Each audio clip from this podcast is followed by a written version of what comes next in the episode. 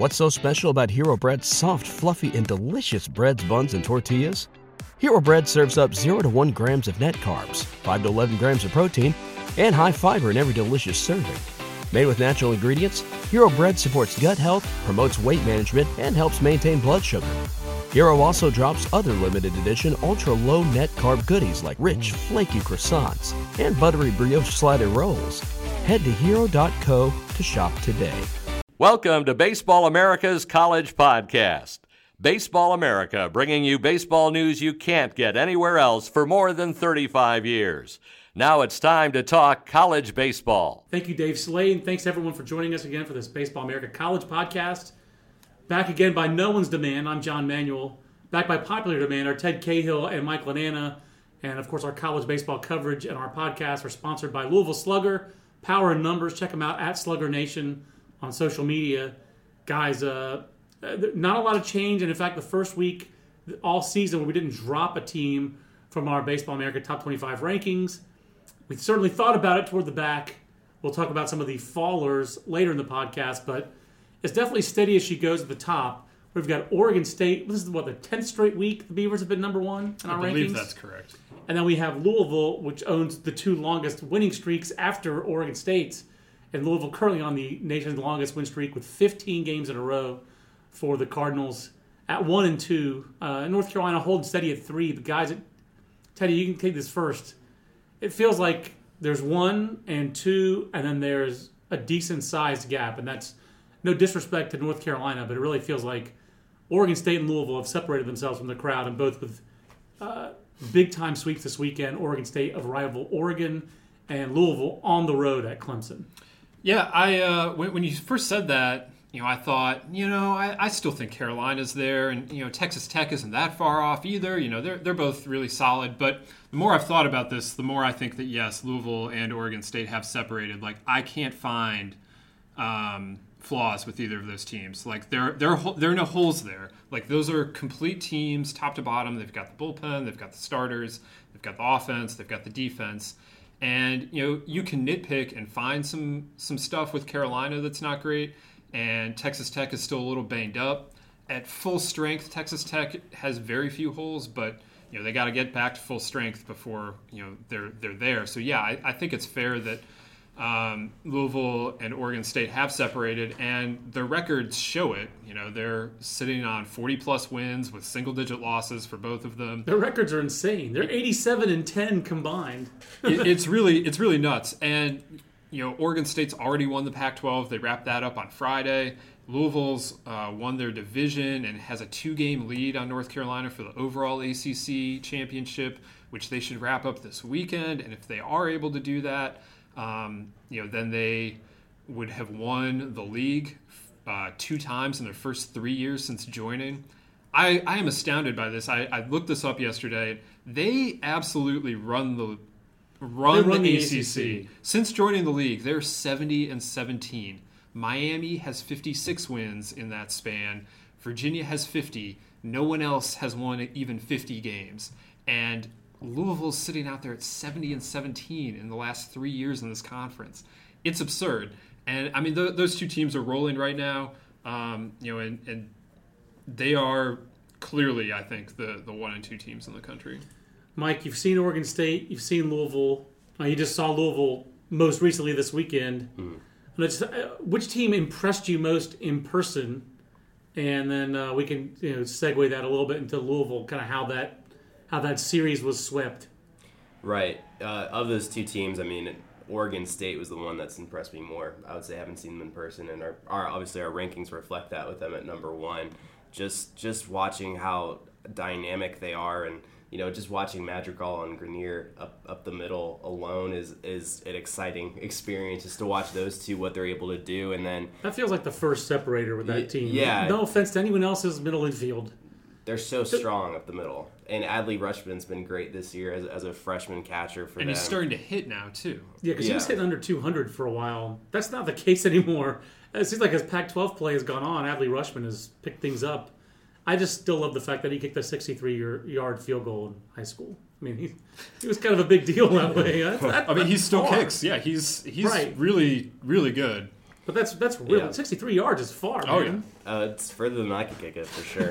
um, but yeah, no, it's just the the depth on Oregon State. I mean, it's kind of similar to, to me to what Louisville was last year. Just in terms of the, there's so many different layers to that team and a lot of a lot of different configurations that they can go with from a position player standpoint. And then you look at that pitching staff. You add Drew Rasmussen back into that mix. And Right. He started this weekend, made his first start since last year.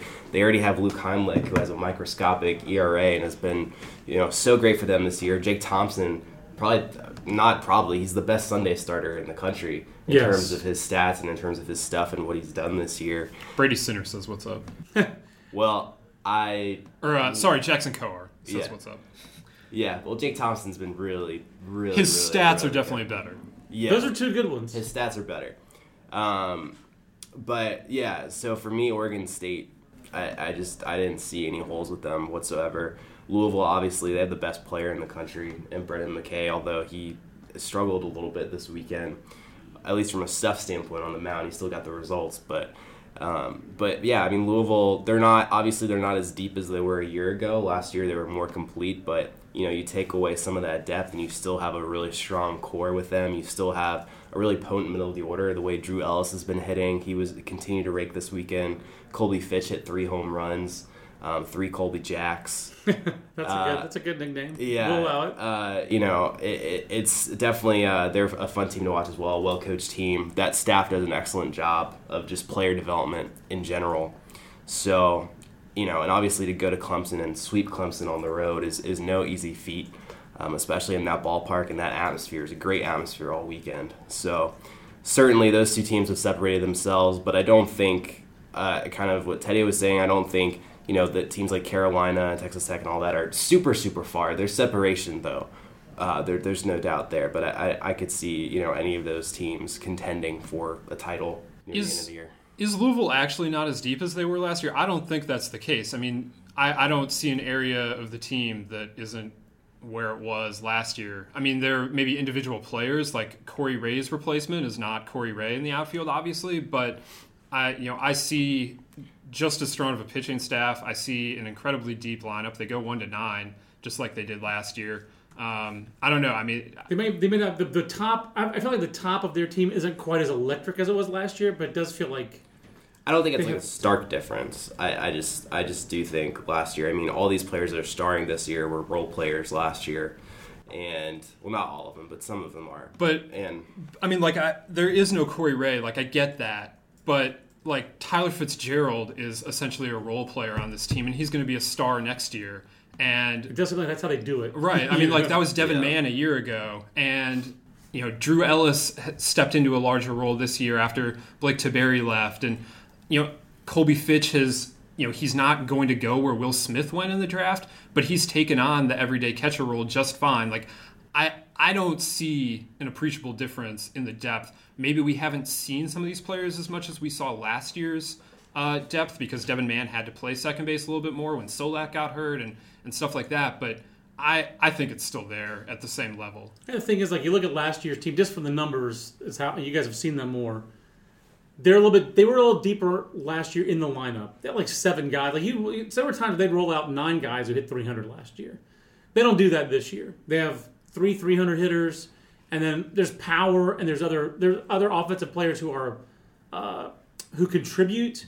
But this lineup is pretty much like you know Ellis and McKay are way up here. This is the podcast. You can't see, but I'm reaching my hand really high. yeah, Um, so those two guys are here, and the rest of it is role players. But this is definitely like Devin Hairston's a good third wheel. But those two guys, McKay and Ellis, drive the train offensively for them. And again, on the mound, McKay at the start, Henzman at the back.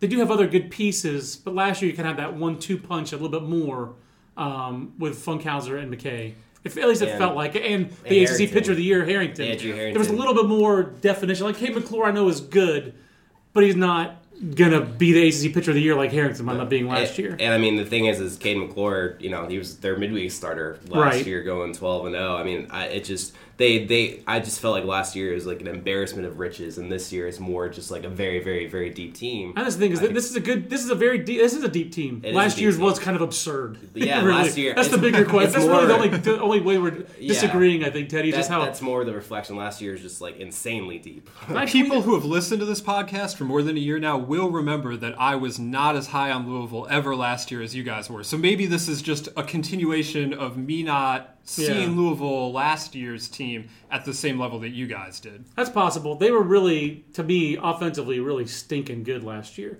I mean, again, Blake Tiberi hitting ten home runs. Uh, you know, I just kind of like on the side. Danny Rosenbaum is kind of like, oh, by the way, their first baseman also has ten home runs, and he hit seventh. He's a mistake hitter, but if you miss, if you screw up, he'll he'll, he'll park one. So, I but, feel like that entire starting lineup could have gotten hurt last year, and they have another starting lineup But- ready to go. but the thing is, like to me, is the player development aspect that you mentioned. Uh, that to me is the big key for them. Like Colin Lyman is a useful offensive player now. He's not an out.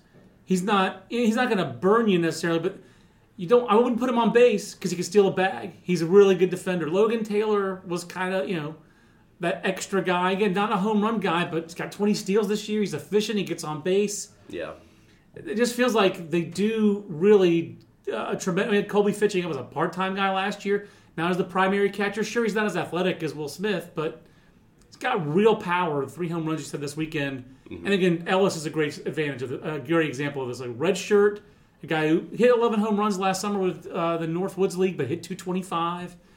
Now this guy's really he's hitting his way up the draft list pretty high. So that to me is what stands out about Louisville. They uh, they're very much in this Virginia vein of the, Virginia goes to the Northeast, they go to the Upper Midwest with Louisville. They get the Chicago kids, the Illinois, Ohio's.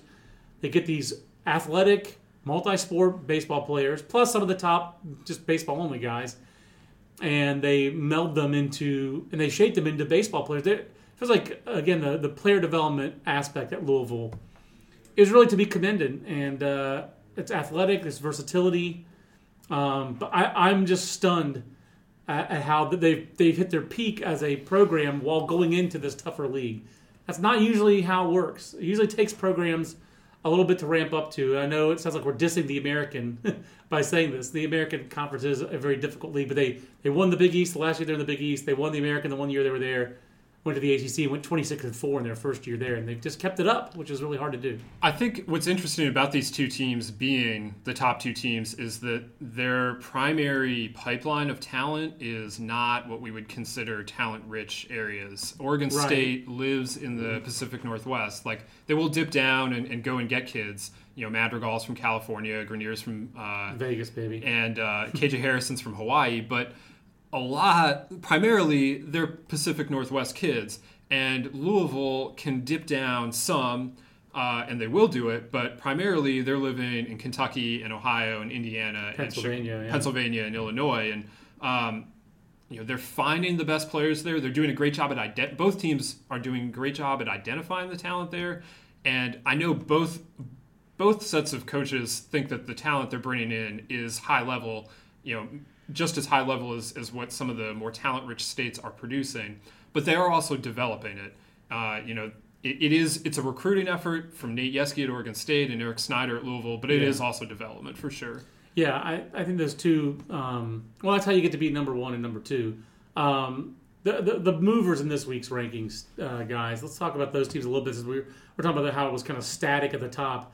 Uh, the biggest mover this weekend was uh, LSU. Uh, I'm using their proper first name. They'll be very excited about that. Um, but LSU, I mean, we- we've basically been talking about this kind of the SEC We've got the the, t- the top two teams in the East have pretty consistently for the whole season been Kentucky and Florida. Those are the, we have those are the top two ranked teams from that league. The West has been we're basically been riding the hot hand in the rankings. This week that hot hand is LSU. They sweep Auburn. Auburn we'll talk about later how they've they've kind of fallen off a bit. They're down at 25. They're almost really on the bubble. Honestly, let's talk about Auburn for a second, guys. Uh, is, is Auburn a an NCAA tournament team right now because this is not a great RPI team. And 32 and 21, they're barely hanging into the rankings, really because they were six a couple weeks ago. Um, Fourth a couple weeks ago. fourth a couple weeks ago. I mean, like, What do you do with a problem like Auburn that has a worse RPI right now than Tennessee? So Auburn is at 14 and 13 in the league still. They win one game this weekend, and they get to 15 and 15, and their RPI is still going to be hanging around in the 40s minimally. So five C team gets in pretty That much. is that's a tournament team. 15 and 15 in the SEC with a decent enough RPI. That team is in. Um, now, if they get swept this weekend again and then go to Hoover and continue to play poorly, then it becomes much more complicated for them. Um, but the you know the back half of the SEC, we've had up to 10 teams at times from the SEC in the field. And there's some teams trying to play their way out of it right now. Auburn's obviously moving in the wrong direction. Ole Miss is moving in the right direction, but I, they're still not bubble safe yet. And South Carolina, by far, is moving in the wrong direction. They lost another series, uh, and yet they still have a pretty reasonable chance. They just win a series this weekend. They go to 14 and 16. Not even sweep, just win a series. You're 14 and 16 in the SEC. Their RPI is still 30. That might be good enough. Um, So that, I was about to ask about South Carolina because to me that's that's a real question. Their body of work is It's not, not, good. It's they've they've lost now seven straight SEC series. I mean, you say all they have to do is win a series. They haven't done it in seven weeks. oh, so- it's going to be difficult, no doubt about it. And Georgia's yeah. playing well. Georgia is coming. They're playing Georgia at home this weekend, and Georgia is coming off of series wins against uh, Mississippi State and Kentucky. So Georgia, this is the wrong time to be playing Georgia, and Georgia is motivated, going to be motivated this weekend because they're trying to make the SEC tournament, and they need to win to do that. And you know, so they're it's not they're not going to roll over for South Carolina, and you know, South Carolina is having a lot of struggles right now. But the point is not that they should be in or no, anything, they but, the point shot. is they are as bad as they've been playing with the seven straight SEC losses. They're still in the mix. I I guess the other thing is that neither Auburn nor South Carolina is definitely in.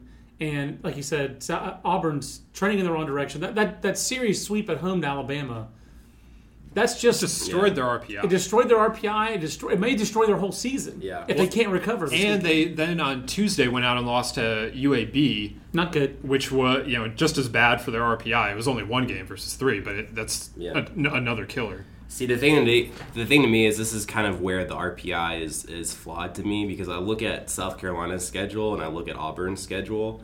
Granted, Auburn's non-conference schedule was not the strongest; it's pretty weak. But if you look at their resumes, to me, I no doubt would rather I would take Auburn in that they've won series against South Carolina, against Ar- Arkansas, against Mississippi State. They swept Florida. I, South Carolina has nothing like that Well, the- remotely close on their schedule. But that's why Auburn right now would be bubble in, and Right. they're ahead of South Carolina. They- You know, they have the winning record in the league. South Carolina doesn't. So I mean, yes, RPI may be flawed, and Right. maybe they shouldn't be ahead. But the committee is not going to look at those two teams necessarily and say Right. South Carolina over Auburn right now. Right, and that uh, yeah, I'm just saying that's why I think RPI is not you know obviously the only measurement here because South Carolina is 15 points ahead in the RPI and their resume is significantly worse than Auburn's is. I, I- and I'm curious about Vanderbilt. Is the other SEC team I'm curious about? Vanderbilt and Missouri. Missouri started the year winning what 20 games in a row. I think it's still the second longest win streak in It the country this year. Um, Missouri hasn't won a has won maybe, maybe won one series. It feels like in the They last two South months. Carolina. Right, that's the one. Um, but Missouri feels like it's probably bubble out. It is bubble out now. Their RPI is bad. They're in the 60s. That's not good enough. They're 11 and 16 in the league. That's not good enough. Um, but they winning this weekend was critical for them. It's a it was a lifeline kind of for them, It, it was. You know, now they go and they play at Tennessee, and which win- has a good RPI at 44. and it's on the road. You win that series, you're going to be. It would very much help them to sweep. That would get them to 14 and 16. Much easier to get in with a losing record if you're at 14 and 16 versus 13 and 17. Right. But it can be done at 13 and 17. But Missouri is probably, regardless of what happens this weekend, going to go to Hoover and need to win some games there to, to help their cause. The other one we talked about, we almost ranked, was Ole Miss. So Ole Miss has played this difficult schedule. They've had a very, they've gotten a lot of people's best shots in the SEC. They've played 21 games against ranked teams the way we keep them, 10 and 11 in those games. They had to go to Arkansas. They had to go to Florida. They had to go to LSU, and they had to go to Kentucky. In SEC play, that is that is a gauntlet this year of road games. They'll finish up at Auburn this weekend, but they beat A and M this weekend to bounce back from getting swept from Florida. They uh, they won their couple previous years before that. They're 500 in the league, basically 13 and 14.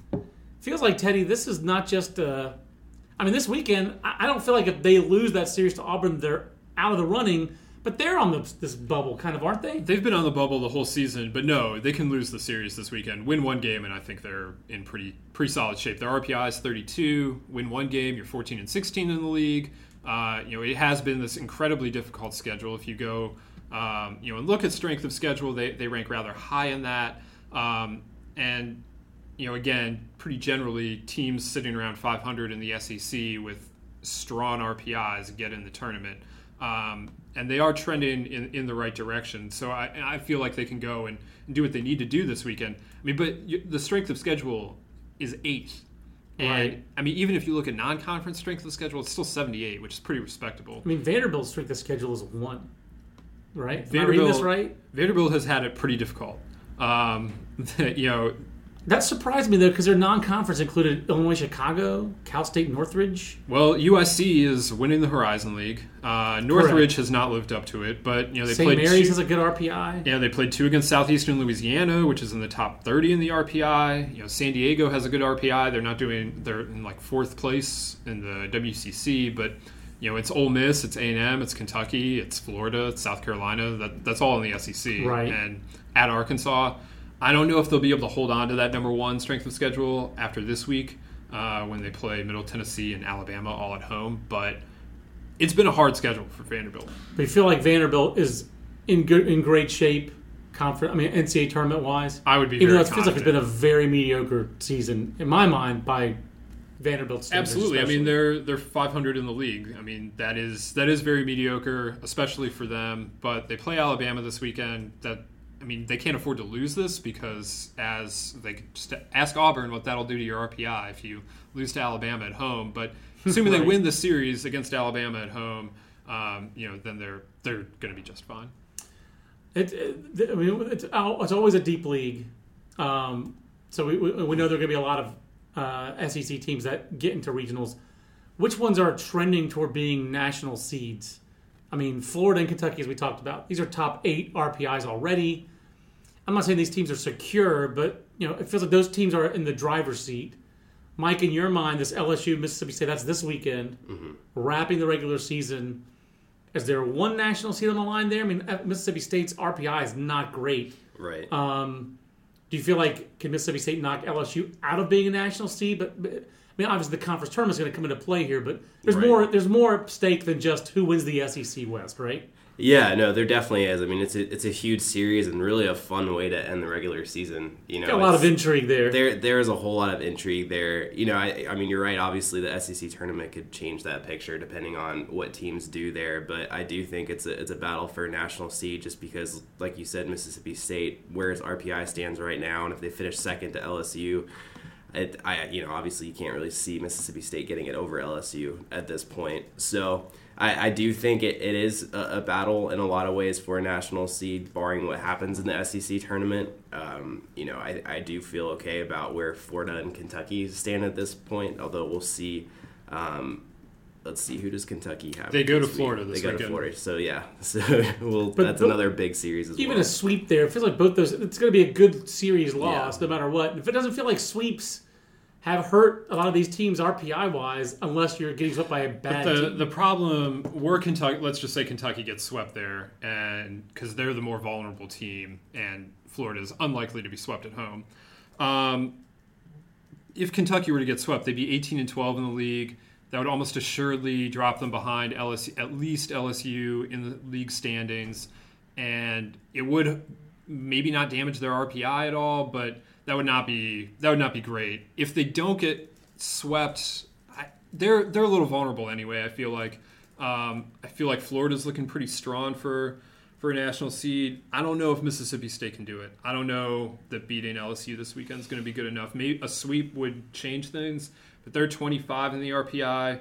Um, you know, it, it's good. They lost head to head to Kentucky, or they beat Kentucky head to head. I'm sorry, but yeah, um, Feels like if they win the series and then have a strong showing in the SEC tournament, but their they are going harder. to they are going to need to go to Hoover and do something. LSU might be able to wrap it this weekend. I could see that happening. Um, but I, I do think Mississippi State, it's going to take something in Hoover to, to put them over the top. But right now, um, But that's pretty great. I mean, this how it happens. Oh, yeah. SEC schedule making.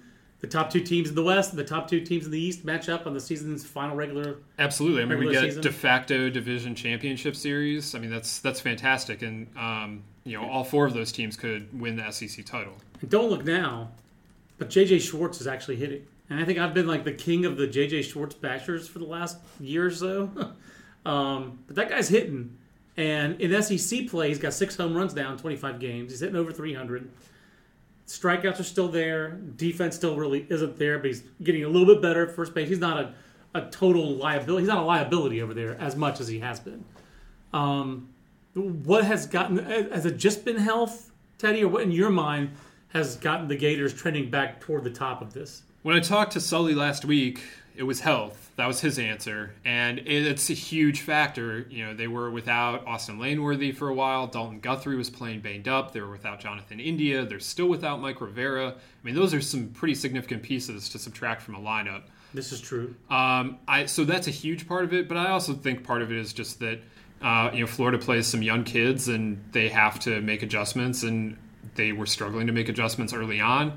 Uh, but now that they have a lot of at bats under their belt, uh, you know they've made some adjustments, they've gotten some experience, they understand what they're doing a little bit better, and they're out there producing. And the thing all along was that Florida doesn't need to score ten runs a game. They don't need to be that kind of offense. They just need to give their pitchers a little bit of help, and they'll they'll be good enough. And I so I think part of it's health, part of it is just some some younger players growing up. Feels like the guys who've stepped forward for them the most. Correct me if I'm wrong, but to me, like uh, Nelson Maldonado is hitting over 400 in SEC play. I mean, he started a lot as a freshman for them last year. Was an everyday guy, a good steady hitter, but he wasn't really a force. He's become a force. But he's on base over 500. This guy's just controlled. This. When I, watch Florida, he always seems like he's getting a hit. And then uh, the other key for them, I guess, has been and you wrote about this last week. Just Michael Byrne just kind of locking down the bullpen they just seem that they're, they're, they're you know their their question marks are more guys getting healthy. They've answered all their other question marks. The other where they had holes, they filled those holes.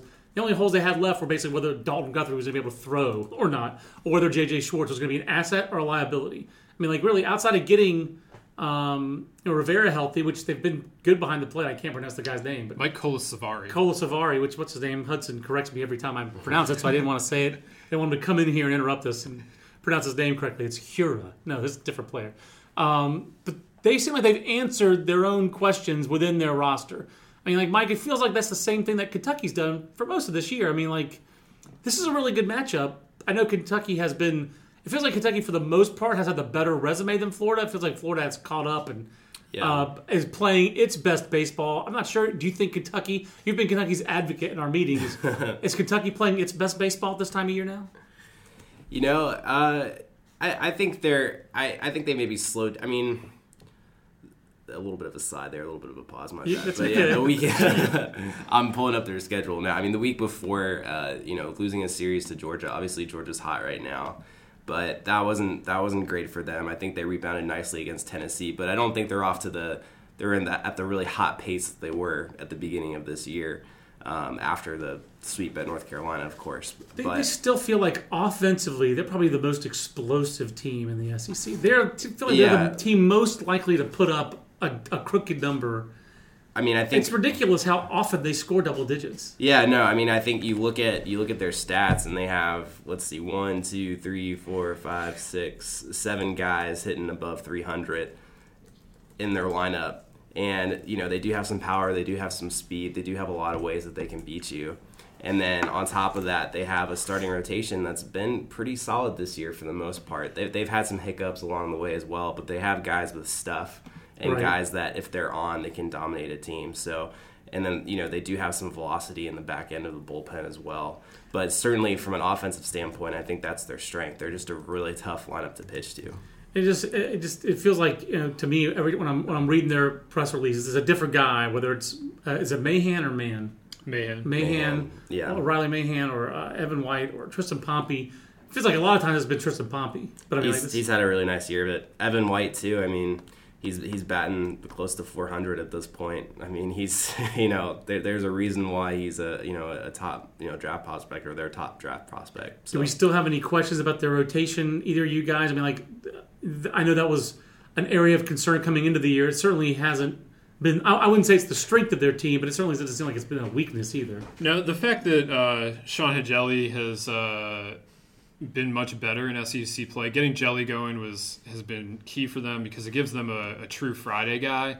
Uh, my biggest concern for them is their defense.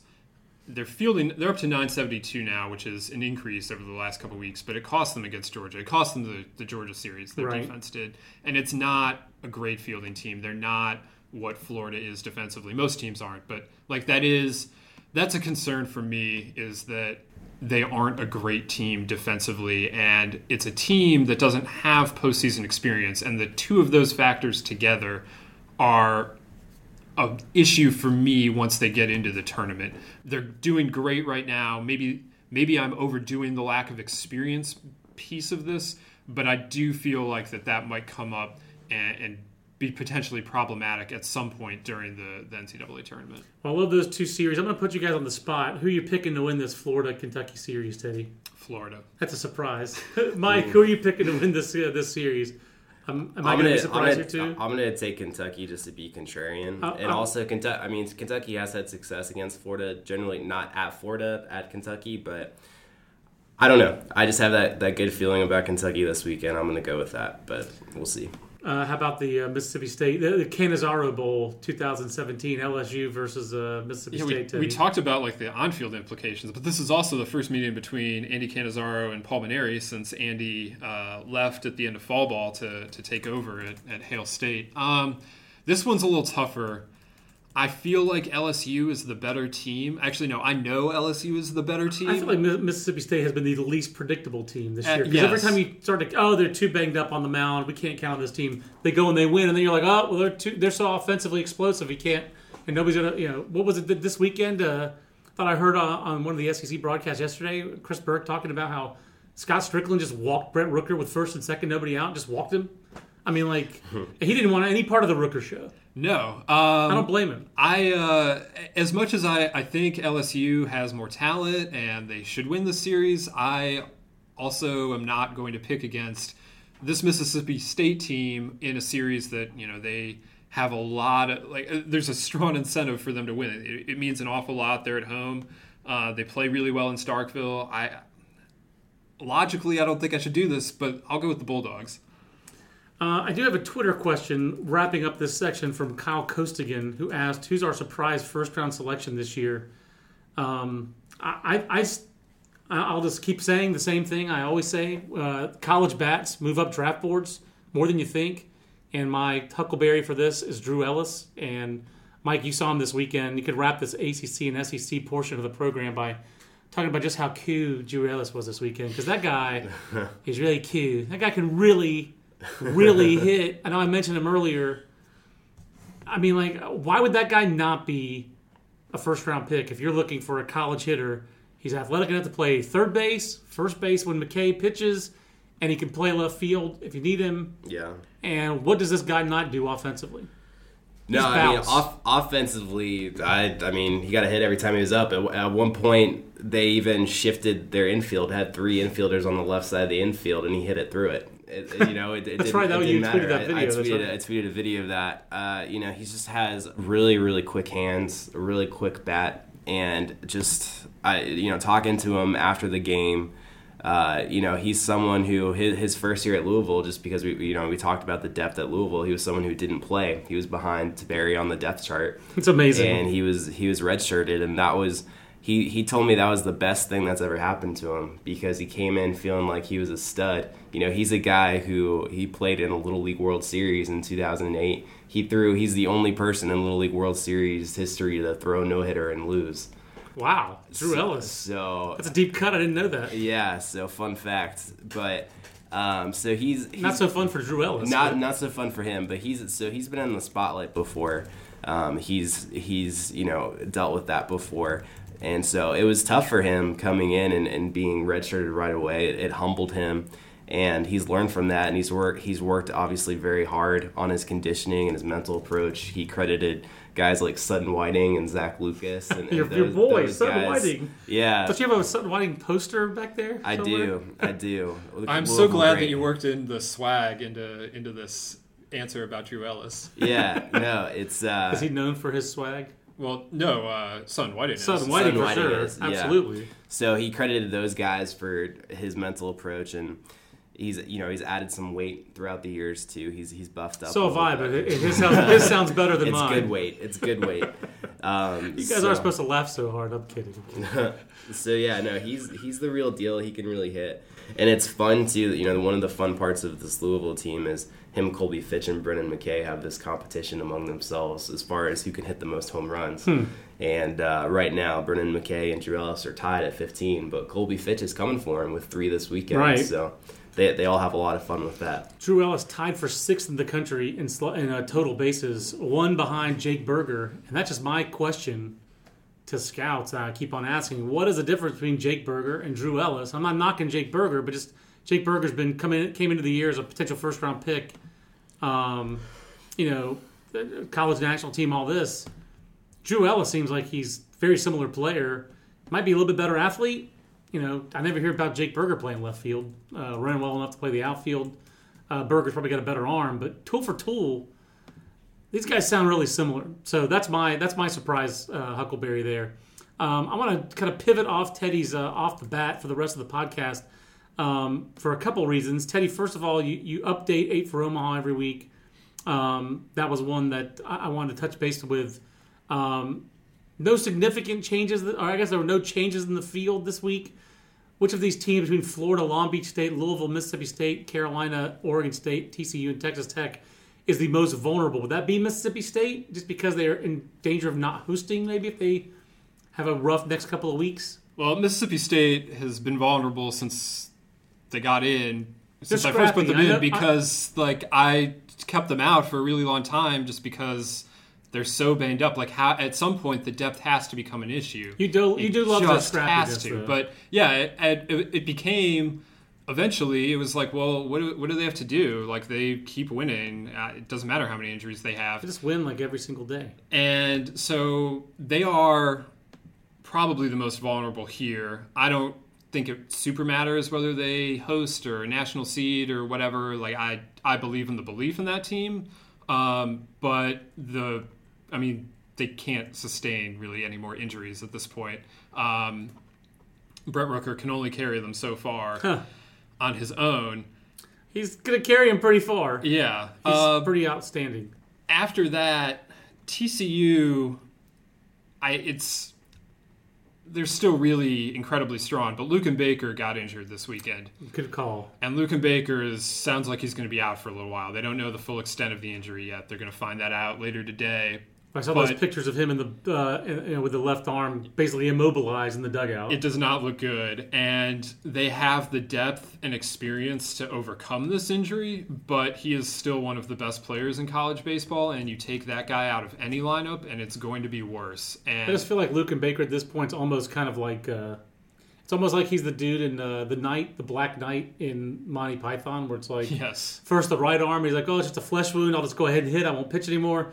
Now it's the left arm. He can't really do anything just hopping around with no arms. So um, that's kind of where Luken Baker is right now. Not the hopping around with no arms part, but but both arms, both wings have been clipped. It's not easy. Yeah, and you know they also didn't pitch particularly well this weekend at Oklahoma. They gave up like 24 or 25 runs in the three game series, so they've got some things to work out here. Um, I, I still believe in their ability and their talent, but um, th- it's not what they were coming into the season when they were the preseason number one and everything. Uh, that's not quite where they're at right now without Jared Janczak, who should be back soon, and without Luken Baker, who we don't know about. Baker's a pretty big uh, matzo ball hanging out there for sure. The Big 12 has a couple other uh, big items hanging out. You wrote about Oklahoma, that big series win. They're in the top 20 in RPI. They're training toward maybe being a regional host. Uh, obviously, a couple weeks going on here, but to, to determine that. But Baylor, guys, Baylor's back. Three straight weekends on the road. Uh, they lose the series at TCU. Okay, That's a good series loss. They won a game there. They get swept. Um, I think they outscored them for that series. Then they win a series at Kansas. They don't sweep it, but they still get a road series win. Kansas is above 500. That's always good for your RPI. And they go and sweep Oklahoma State, guys. Suddenly, our, uh, Baylor's back in the top 15 in RPI. So they started great, had a little kind of uh, regressed to the mean, to use a pro ball term. Uh, what do you guys make of, of Baylor? How legit is Baylor? And does Baylor's uh, return to being uh, on the positive side of the ledger? You mix them in with West Virginia. Is this a five bid league now? Is this a six bid league with Texas hovering around 500 in the league with a top 25 RPI? How do you guys see the Big 12 shaping up the last regular season week, uh, Mike? You can go ahead. Well, the thing I'd say about Baylor is, uh, I mean, their RPI is held pretty steady for the most part. It's it's been around the 15 right. or so range. It's just the, the results of, of late after the hot start they got off to haven't really matched up with that all that well. And now we're starting to see the results with that match up a little bit more. And now we see them above 500 in the Big 12. And, you know, certainly with, you know, number 13 RPI and a winning record in the Big 12. I mean, they're and they're in fourth place in the Big 12 right now, the number one RPI conference. I mean, that's a tournament team. They, you know, we've they've had, beaten every team above them or the same record in in a series, and the right. teams below them they've taken care of business basically. That's a host potentially.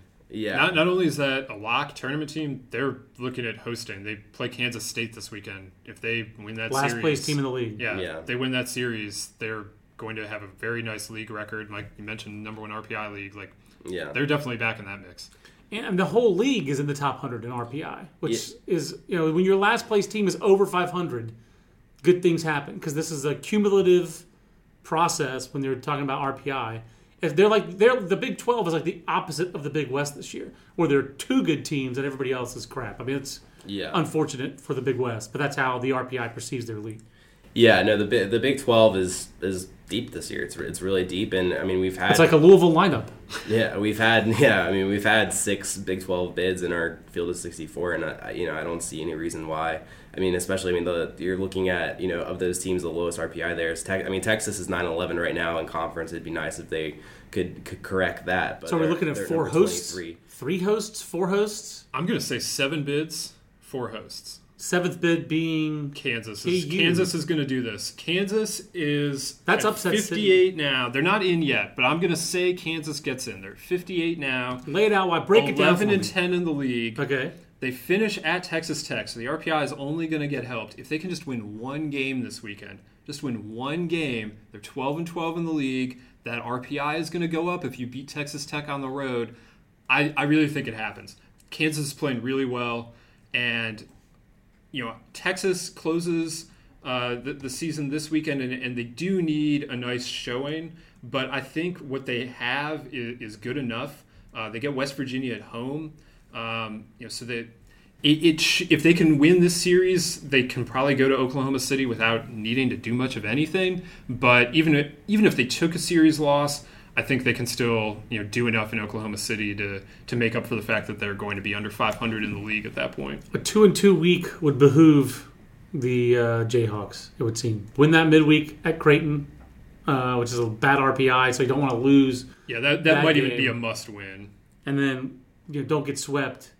Find a way to win a game at uh, out at uh, what's it called again? Dan Lubbock. Law. Yeah, but uh, Rip Griffin. Rip Griffin Park at Dan, Dan Law Field or Rip Griffin Park, yes. and that's what it is. So um, yeah, I like that. I, I, like the long name ballparks. And they, they're none of them as, as good as Mississippi State's what uh, Polk Dement Field at Dudy Noble, no, Dudy Noble Stadium or Dement Field, whatever. There are four names on it: Polk Dement, Dudy Noble. So um, four people who are honored there. I, am a fan of the uh, of the overly named uh, college baseball uh, parks. Uh, that that league I mean, I know we saw them being good this year. We didn't see them being seven bids good, did we? No, definitely not. I didn't like every every team in the league has gotten better, uh, with the exception of Oklahoma State. Um, right.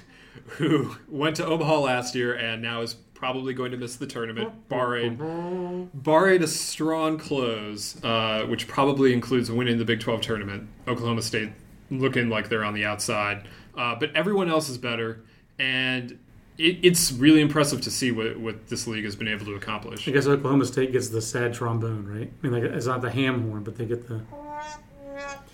Yeah, It's not as they- good, Mike. I'm sorry. I didn't they- set it up like you do. No, it's it's. Did we press the panic button on them last week? Uh, maybe not last week. I know we have recently. We have? It's, Okay. it's For pre- Oklahoma State? It's yeah, been- I just wanted to make sure we had. No, it's progressed beyond panic at this point, though. I, I would say. Um, yeah, I mean the thing is, is we thought the Big Twelve would be strong. One of the reasons we thought they were going to be strong is we thought Oklahoma State would be good coming into this year. Even though with what they lost from last year's Omaha team, they still had a lot of talent on that roster. Still thought they'd be able to pitch this year with what they had coming back, and it just hasn't just hasn't worked out. They just they've had moments, they've had times during the season where it's like, okay, here's Oklahoma State, they're going to make their run now, but they just haven't been able to put it all together and win at a consistent pace. But even with them struggling this year, I mean that speaks to how deep and how strong the conference is because even with them in eighth place, I mean you still might have seven bids potentially. I mean it's it's certainly a, a well-rounded conference from top to bottom and you know it, it's something it's, they've kind of been building toward this the last couple of years and especially now with, with texas back in you know with what david pierce has done there like back in a contending position i mean it only makes the conference stronger and you know i you know it's going to be strong again next year too uh, You without got to a have your flagship. So, you got to have your yeah. flagship programs be good. That makes it but easier to have a good year as a league. It, it does, and Oklahoma is a part of that as well. But also, the flagships in the Big 12 are changing potentially. You know, TCU and Texas Tech, those might be your flagships now. TCU's been they've made five Omaha trips between Right. them in the last three years. Like That is crazy. maybe those are your flagships. Maybe it's not Oklahoma and Texas anymore. Maybe maybe we need to adjust to the fact that uh, those are the the conference powerhouses. They might not be. I mean, would- we'll see. I understand what you're saying. To me, like there's still inherent advantages to being Texas that Oh, no TCU and. Texas Tech will never have. That's why. But like, but to shift to the Pac-12, like, can you call Southern Cal and Arizona State flagship programs when Arizona State hasn't won a national title in 36 years? And uh, frankly, I've seen some articles about Arizona State. Oh, nothing to see here. It's fine. Don't panic. Arizona State should panic. Their fans should panic. I know that everybody has transitions. This has been an ugly one under Tracy Smith. And then USC's been in transition for 12 years. So USC hasn't won a national title in 19 years. They'll go to regionals once. They aren't going this year. They'll have one regional trip since they got rid of Mike Gillespie. That was like 12 years ago. Um, and Arizona State is an afterthought. It's, you got to press the panic button on from a program standpoint, not a team standpoint. That's a that's a uh, a league where the flagships, I do think, have changed. I don't know who the flagship program is of the Pac-12 anymore. Oregon do- State, they've won five. They didn't go to regionals last year. That's fine. They should have. They've won Right. five conference titles in the last 13 years, and no one has won more conference titles than them since the Pac 12 scrapped the division format in 99. Right. That's your flagship. Two national titles, and you can probably throw Arizona into this, and UCLA and Stanford. They're, they're probably all right there. But you want a flagship? It's Oregon State. I guess that's my point. Is I don't think there is like uh, by definition to me a flagship is a little bit more dominant than that, and they're there every year, and they're always part of the mix, like Florida State is in the ACC and Miami. Those are and Louisville has made itself, but still it's three years. I'm thinking of you know where basically the, the dads think of the dad of the recruit when they think of the Pac-12 thinks of USC and Arizona State. Well- I don't even know if they think of Arizona State anymore. You know, Barry Bonds ain't walking through that, that, that big league door. He hasn't played in the big leagues in 10 years, and Dustin Pedroia's getting old. Who's going to carry the banner for Arizona State in pro ball? Mike Leake? I mean, I like Mike Leake, but The Come on. difficulty. I has time. The longer these flagships are at the bottom of the league, the worse it is for you know, for those leagues. The difficulty teams, I mean. is that I, I think a lot of times we, we think of flagships also in terms of broader athletic department stuff, particularly in the Big That's- 12, where we're talking about. Texas Football, and yes. Oklahoma and what they do in football. And USC still has that going for it. USC is that, but they need for the Pac-12 to be perceived at properly uh, or as as one of the better teams. It's difficult to think of as Oregon State as a flagship because baseball is what they do. They don't Right, play football bad. particularly well. Not- not basketball, basketball is atrocious. Um, Gary Payton is, is upset with you right now, as is probably his son. Um, so the Pac-12 needs USC because that is the school that people associate with it, and when they're in last place, like they are now at 19 and 27, Yeah. that is a problem. And so UCLA and Stanford can be that way because they play these other sports so well. But Oregon State really, it's going to be difficult for people to ever think of them as the Pac 12 flagship because the only sport that's the case in is this one. Yeah, that's a good point. Also, I'm older, and people like me think of flagship programs more often. I, I understand that's part of it is my demographic, and uh, I'm not sure how important that is. We see that in college basketball. It doesn't really feel like it's that important. Even winning isn't that important in recruiting anymore. It's going to the league. Um, feels like in baseball, winning matters a little bit more. Getting to Omaha matters if you're going to play college baseball at all. Um, UCLA has done that certainly, but they haven't done it since 2013. So it's, it's harder to have a you know. I guess Oregon State's done 2014 College World Series, but before that, had they been since 2007? I don't think they had not. So um, I think they're reestablishing themselves at this as this flagship. This team has a decent amount of juniors, but the everyday lineup is a lot of sophomores and freshmen. So um, so to me, I, I, on the Pac-12 tip, uh, real a couple quick hits, and then we'll, I'll go around some other leagues and we'll wrap up. Did UCLA? How significantly did UCLA damage its at-large chances losing to Wazoo this weekend? Which let's give some kudos to Wazoo. Beat UCLA two out of three this weekend. Won the series against Oregon last weekend. Won a series the prior weekend at Utah. Uh, won the series against Washington.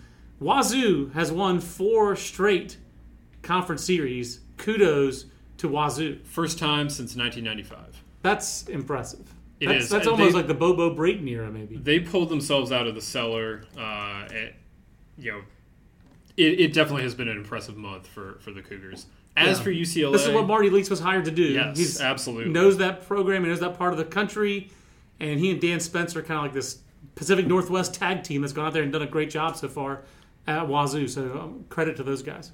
As for UCLA, they did not do themselves any favors this weekend. Uh, their RPI is down to 59. Feels like them in Utah this weekend. Loser. It's like it's like they're in the Thunderdome. Uh, like two teams enter, one team leaves. I think what it, what it really did was the Bruins have no more margin for error because they're down to just two games over 500 overall. They're down to four games over 500 in the league. Um, their RPI is probably too bad right now, but it will improve if they win games. But they are they need to win against Utah, and then they need to go to Oregon and win. It feels like they need to go four and two in those two conference series. You know, you go eighteen and twelve in the league. Uh, it feels like it would be hard to leave a Pac-12 team that's in the top 16 RPI and that's 18 and 12 in the league out. Stanford, uh, you know, Mike, I, I, forgive me, I, I, can't find your most recent 64 team field.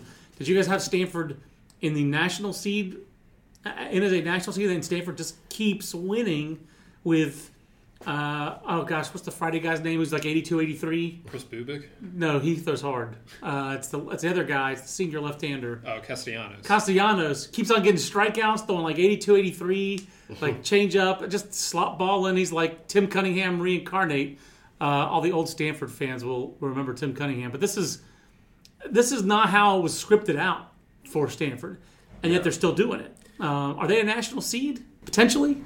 I, I, mean, I think they're in the picture. I mean, we didn't we didn't have them as a national seed, but obviously the, the way that they're playing at this point and where their RPI is, is standing right now, and you know, and they hate Cal. they hate they, Cal. Yeah, because we had, I mean, we had Clemson as our number eight national seed in this last field of 64, and well, that's not going to happen anymore. Yeah, so the way they've been trending, obviously, uh, it's it's not a, a, good look for them as far as for a national seed. So certainly Stanford is going to be in the conversation. We haven't plotted out the field of 64 yet, so we'll, we'll talk about that. But if they beat Washington and Wazoo the next two series, I have a hard time thinking that that team, say they were 19 and 10 in the league be hard to not have that team as a national seed, wouldn't it? They've think, a very good schedule. I think they're it right now, and yeah, you just finish it out. I think they, uh, I think they do it. You know, they've got a lot of things going for them. They have 25 top 100 wins. They have 13 wins on the road. They played an ambitious schedule. They won against it. You know, it's it's impressive. All right, uh, some some because again because I'm old and I like to talk about flagship programs. Let's talk about some of the ones that are on the bubble. We've talked about a lot this year. Florida State lost this weekend to the Demon Deacs. Um, Florida State is 28th in the RPI, but they're just 33 and 20 overall. They're under 500, underwater in the ACC. Mm-hmm. Only one weekend left for that. Is Florida State in or out? You know, Mike, you go first on this one. Florida State in? You think when, when it's all said and done, are they going to be in the 64 team field? I, I mean now, but like, will they be in? I, I think they'll find a way I still think they'll find a way. And well, They got to go to Louisville this weekend. Yeah, that's, that ain't true. easy. That that ain't easy. No, I mean they are. they That's are- less easy than pimping. their resume is similar to South Carolina in in a lot of ways, and that the RPI is around the same area. And, and you look at what they've done in the ACC Kids, that's year. not a good comp. You don't No, want to get comp this year to South it's, Carolina. It's not. It's not. Um, yeah. Um, yeah. I mean, I don't know. They don't really have a big series. They have a, a, a series win against Clemson is, is their biggest series win, and that's a good one. But other than that, they don't really have that much to hang their hat They're, on. they're starting pitching. You know, Holton's been quite good most of the year, but Cole really Sands good this weekend. Cole Sands started out great. Cole Sands has hit the skids. Um, I don't know if you can skid with sand. I don't know if that's possible. I thought that sand was supposed to give you a little more grip, but um, you know, moving Drew, Car- Drew Carlton to the bullpen helped. But I mean, they don't get a lot of leads to protect. I feel like Florida State's trending out. If they get swept by Louisville, 12 and 17 in the ACC, you better go to Louisville and make serious noise in the conference tournament. That's I'm a little scared for Florida State. I have been very optimistic all season long. That optimism is gone. Yeah, they got you got to win home series. They didn't You- do that against Wake Forest or with, Virginia. with the way Louisville is playing right now, you don't want to go to Louisville needing to win. And if they win one game, they're 13 and 16. They have at that point their RPI would very much improve, I'm sure, because you beat the number three team on the road.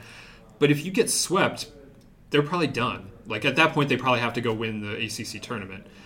that so- would not be beautiful. If they go win one game in Louisville, I'll say they're fine because at that point you're 13 and 16 in You're a looking good at 34 league. and 22 overall, which is unseminole like. It, it very much is, but they definitely can't afford a sweep here.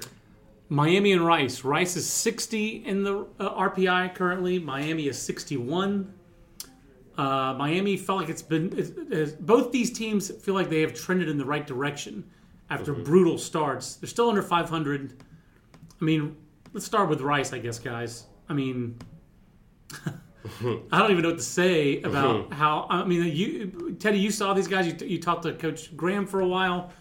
They're just 14 and 13 in Conference USA. That's not good enough, is it? I mean, I, If they go win these final four games, they play Texas State midweek, then they finish at UAB. so their RPI is going to take a hit this week. there are nothing positive is going to happen to their RPI this week, but they can get to 500. And if they can get to 500 going into the conference tournament, and they'd be 18 and 13 in the league, Their RPI is fairly robust for 500. It absolutely is.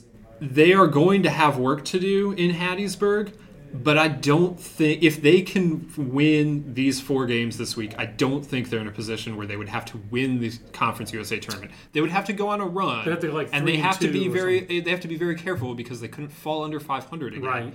But they are in a position where they could plausibly play themselves in. I mean, you just look it's at, not going to be easy. I just look at the conference standings, Mike, in the in Conference USA, which I think we're, we've, we've been saying consistently the three bid league, right?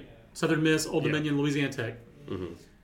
They've played 25 games against RPI top 50 teams. The rest of that league, no one's over 14. Yeah. I mean, so it does feel like if they can get to 500 and finish over 500, they have a shot in an at-large bid, don't they? Yeah, I mean, I would say they have a shot. I mean, they, they have had a ridiculously tough schedule this year, and that's certainly something that's, well, probably the biggest factor for why they struggled Right. in non-conference play. It's just- it's Overscheduled, it feels like. Yeah, it's just their their difficulty. Just the- Which the Coach Graham play. admitted when I was talking with him. Right. Yeah, so if they can finish strong and, and, and do you know have a good showing in the conference tournament, certainly I think there's a window for them. But uh, again, like some of these other teams, it's such a thin margin for error with them. Uh, You know, they It's a they thin do, line between love and hate. I believe that's a uh, I believe that's a Pretender song, right? I think it was a cover. But Uh, I. I cannot I cannot weigh in on that. Uh, I do not I do not know.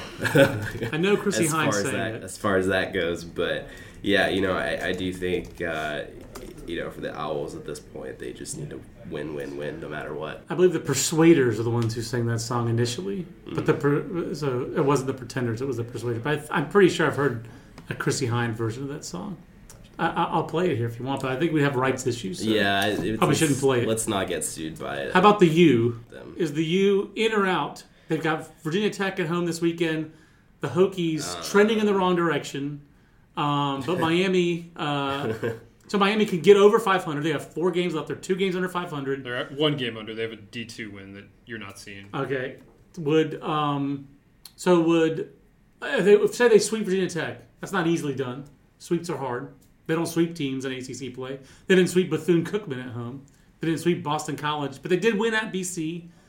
Um, would 16 and 13 if they sweep the series, 16 and 13 in the ACC, but barely over 500, would that get them in Teddy at large? I mean, Miami doesn't have great stuff on its resume, but their resume is starting to look better than Florida State's.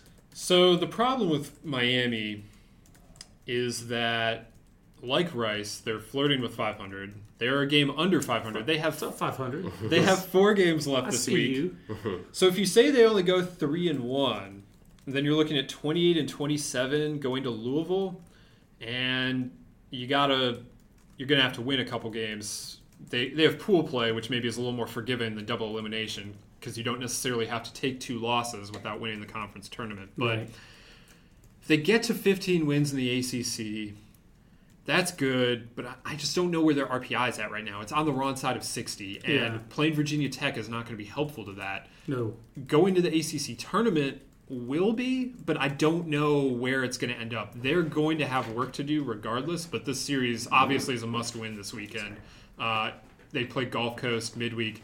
Three and one this week is probably a must do, and then go to the ACC tournament and not fall on your face. And like that might those- be enough. Feels like out of those three teams, Miami has the best shot, the clearest path. The schedule lines sweep- up the best for them. Because if they could sweep uh, Virginia Tech, maybe go one and two in the ACC tournament, something like that, or one and one and not advance the crazy ass pool play. I, I don't under I don't remember what the format even looks like anymore. So yes, but like, just make sure you don't fall under 500. Don't lose to a team Right. you shouldn't be losing to there as well. Correct, correct. Okay, other teams that you, you wrote about, that you guys wrote about on the weekend preview, and, I, and you've mentioned this a couple times, Teddy. The Sun Belt seems like it's it has played to form. Three bids, four bids. Mike, I don't know. You, you can start on this one too. I mean, like, feels like South Alabama is in, or most likely in.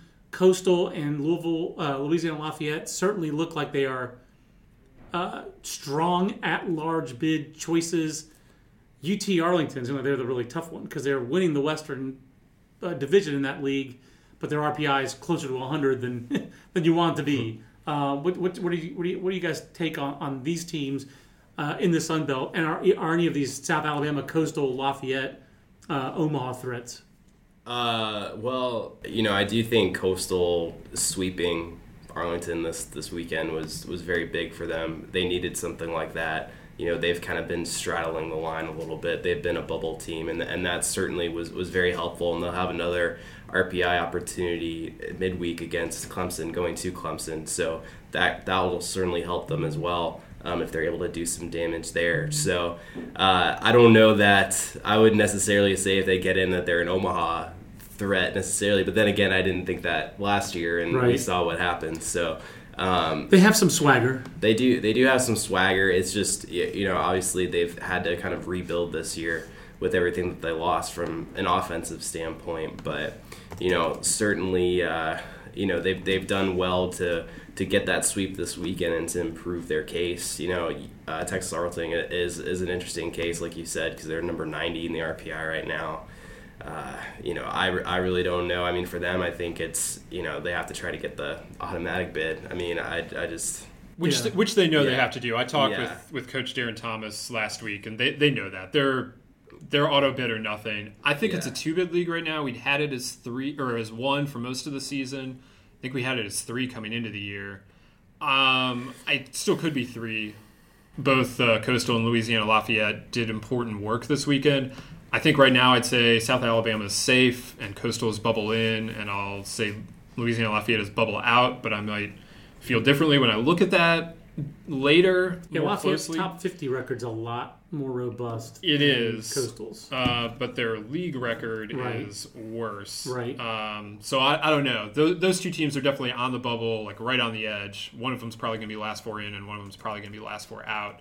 I feel better about Coastal's chances. Like I feel better about Coastal's team, and were they to get into the tournament, I'm not ruling Omaha out. I mean, Cunningham and Beckwith, if they can get Beckwith like on form, he's Right. been iffy at times, but if they get him on form, like Why not? That, that team can do some things offensively. Billy Cook is He's- multidimensional. He's really, really He's good. really fun to watch, and Kevin Woodall's jacking home runs all over the place. He's in the top ten nationally in home He's, runs. he's strikeoutable. I will say that he's pitchable. He has some holes. but you do not want to make a mistake to that giant of a man. He is huge, and he's fun to watch take BP. I'll tell you that, that was one of the more fun batting practices I've seen this year. Was Coastal coming to Chapel Hill and he put on a shoe, a really big shoe.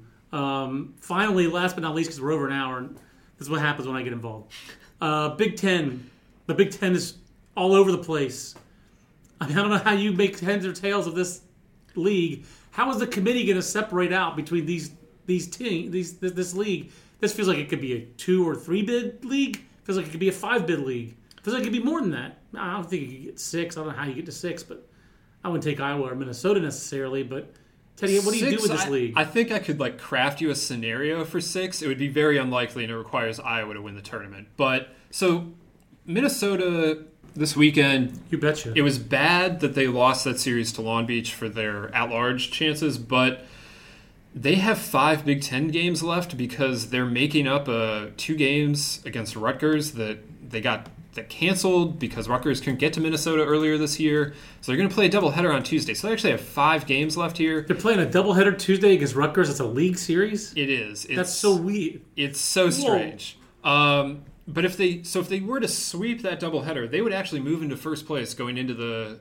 uh, final weekend of the year. They would pass Nebraska in the standings. Right now, Nebraska is winning the Big Ten, and assuming that Minnesota doesn't sweep that, they'll go into the or if Minnesota doesn't, they'll go into the the final weekend in first place, playing last place Penn State, um, in great position to win their first ever Big Ten title.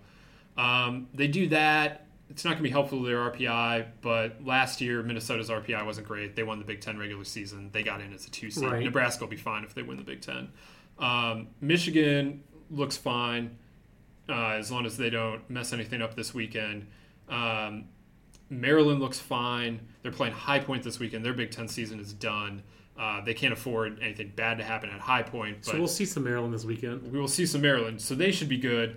Those three look good. Indiana could stand to use it. Minnesota or, or Maryland and Indiana, Maryland because it's already done. If things shake out not in their favor this weekend, they could end up in like sixth place in the league, which would be bad. Uh, and that's where Indiana is right now, and they really need to improve that position a little bit, I think.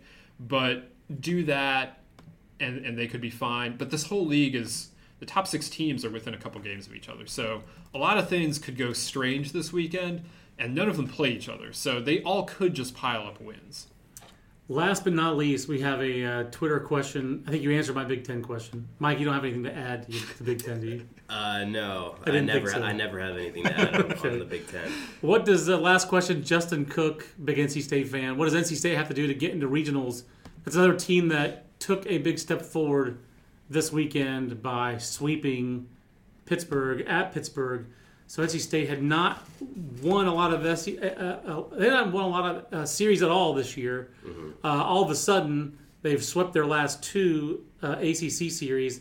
They're now fourth in the Atlantic. They're above 500 in the league. Uh, they're at 40 in the RPI. Feels like as long as they don't get swept at home by Clemson, Yeah. feels like NC State will be a regional team. What do you what do you think of that? I mean, that's exactly what I was going to say. I think as, as long as they win one against Clemson, I think they're they're good. I mean, obviously, it'd be nice to get a win or two in the ACC tournament if they can, but I think given you know a win against Clemson this weekend would put them would give them 15 wins in conference play. They're at 40 right now in RPI. A win would only help that RPI. So yeah, I think they're a regional team as long as they win one. I mean, Teddy, I felt like they were kind of dead in the water virtually when they got swept at Boston College, but they've they've bounced back. I mean, granted, it's Virginia Tech and Pittsburgh, but they took care of business and swept those two teams. I mean, their backs were against the wall, and they did what they needed to do at, at that point. And I, I think that is kind of what NC State has done for the last few years. You know, you put Yeah. their backs against the wall, and, and they find a way to to, to win.